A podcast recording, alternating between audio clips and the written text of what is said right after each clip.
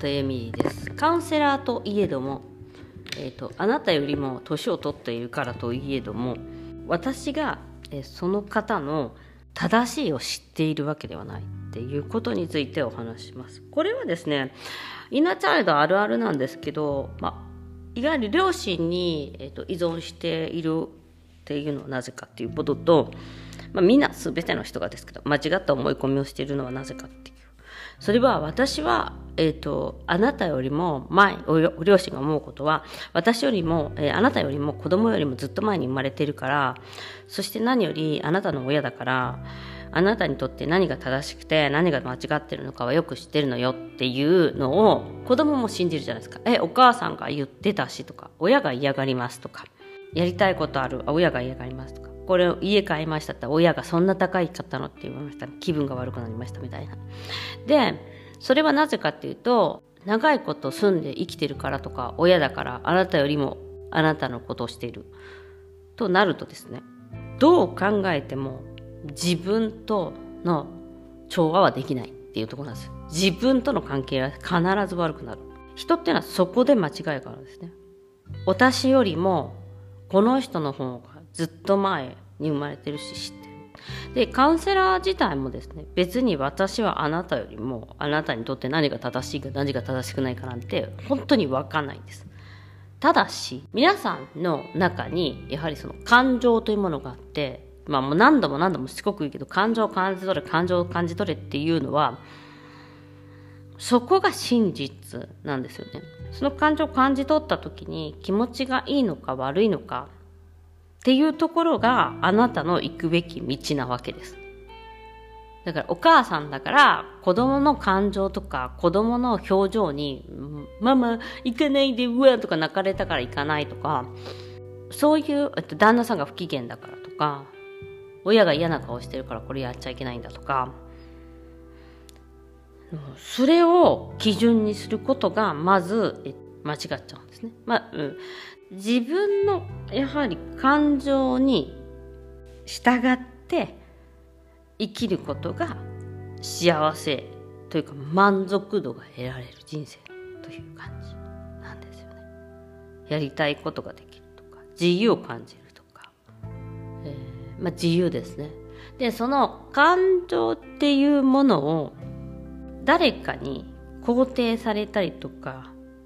認められることは必要ないんです。自分の感じなんです。でそれに従って生きることっていうことが何より大切なことなんですね。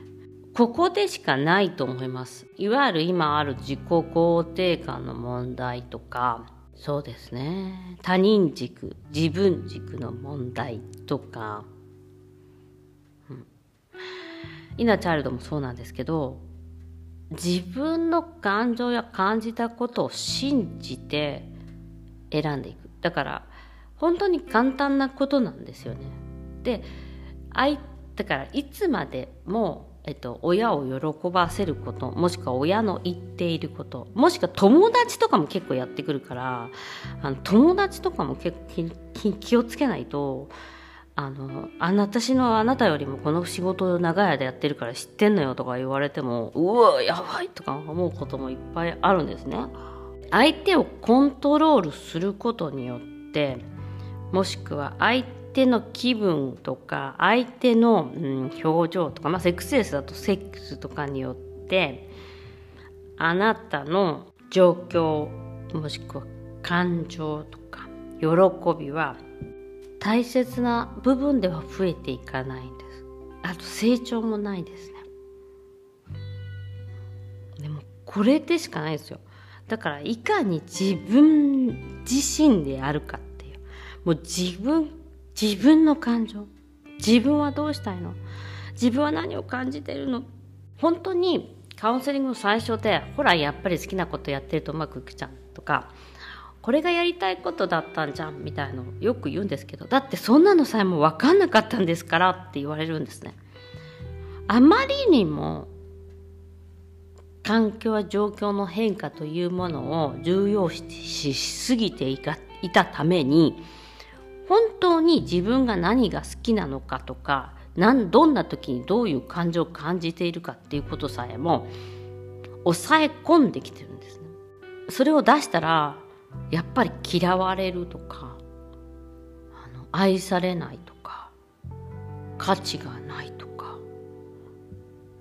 うん、怖いんですよやっぱり本当のその感自分の感情を出していくことっていうのはすごく感情に感情っていうかこれが私が好きなことこういうふうにやりたいってことっていうことを出していくことによって人を傷つけたり嫌な思いをさせることが何より怖いんですね。っていうのは自分が今までそれによってすごく左右されてきたから。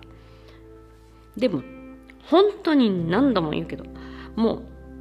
他人を動かしたりコントロールすることはあなたの感情や状況ではできずそして自分もされないんですだからこの部分もうこの人私より経験があるから何が正しくて何が間違っているかを私より知ってる人は誰もいないんですあなた以外自分が正しくて自分が何が間違っているかを分かっている人は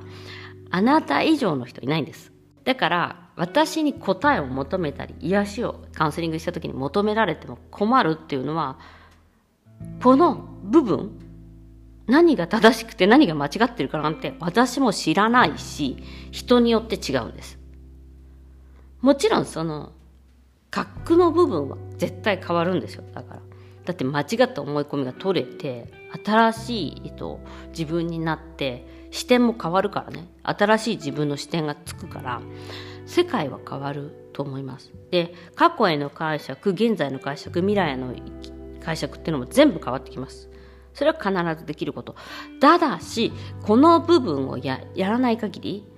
この感情っていうものを感じきって自分がいいのか嫌なのかっていうのをわからないときついんです。でもイナチャイトも過去のねこの感情を出してくる作業もするのでというのは過去に嫌なことがあったらそれもうやらないんですよ。やめるんです。だからそれぐらい強い感情が出てくるっていうことは逆に言えば逆方向にハンドルを振り切らないといけないんですよね。だってそれ絶対嫌なんだから。それをね理解するためにね苦しみというかその悲しみとかはあるんですよね。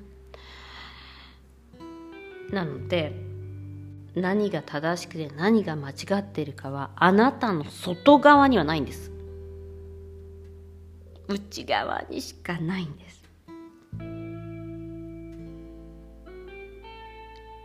これ全てですねもっとねもう一つその前に一つあるんですけど実はその目に見えない世界との調和っていうのはあるんですけどあの、うん、生まれてからの見える世界での調和というかこれですね自分しかし実は自分のやり方自分の人生の拡大成長の仕方幸せになるやり方はわからないというめちゃ面白い話でした。ということでみんなチャイルドワークここでしかないです。あなたの両親は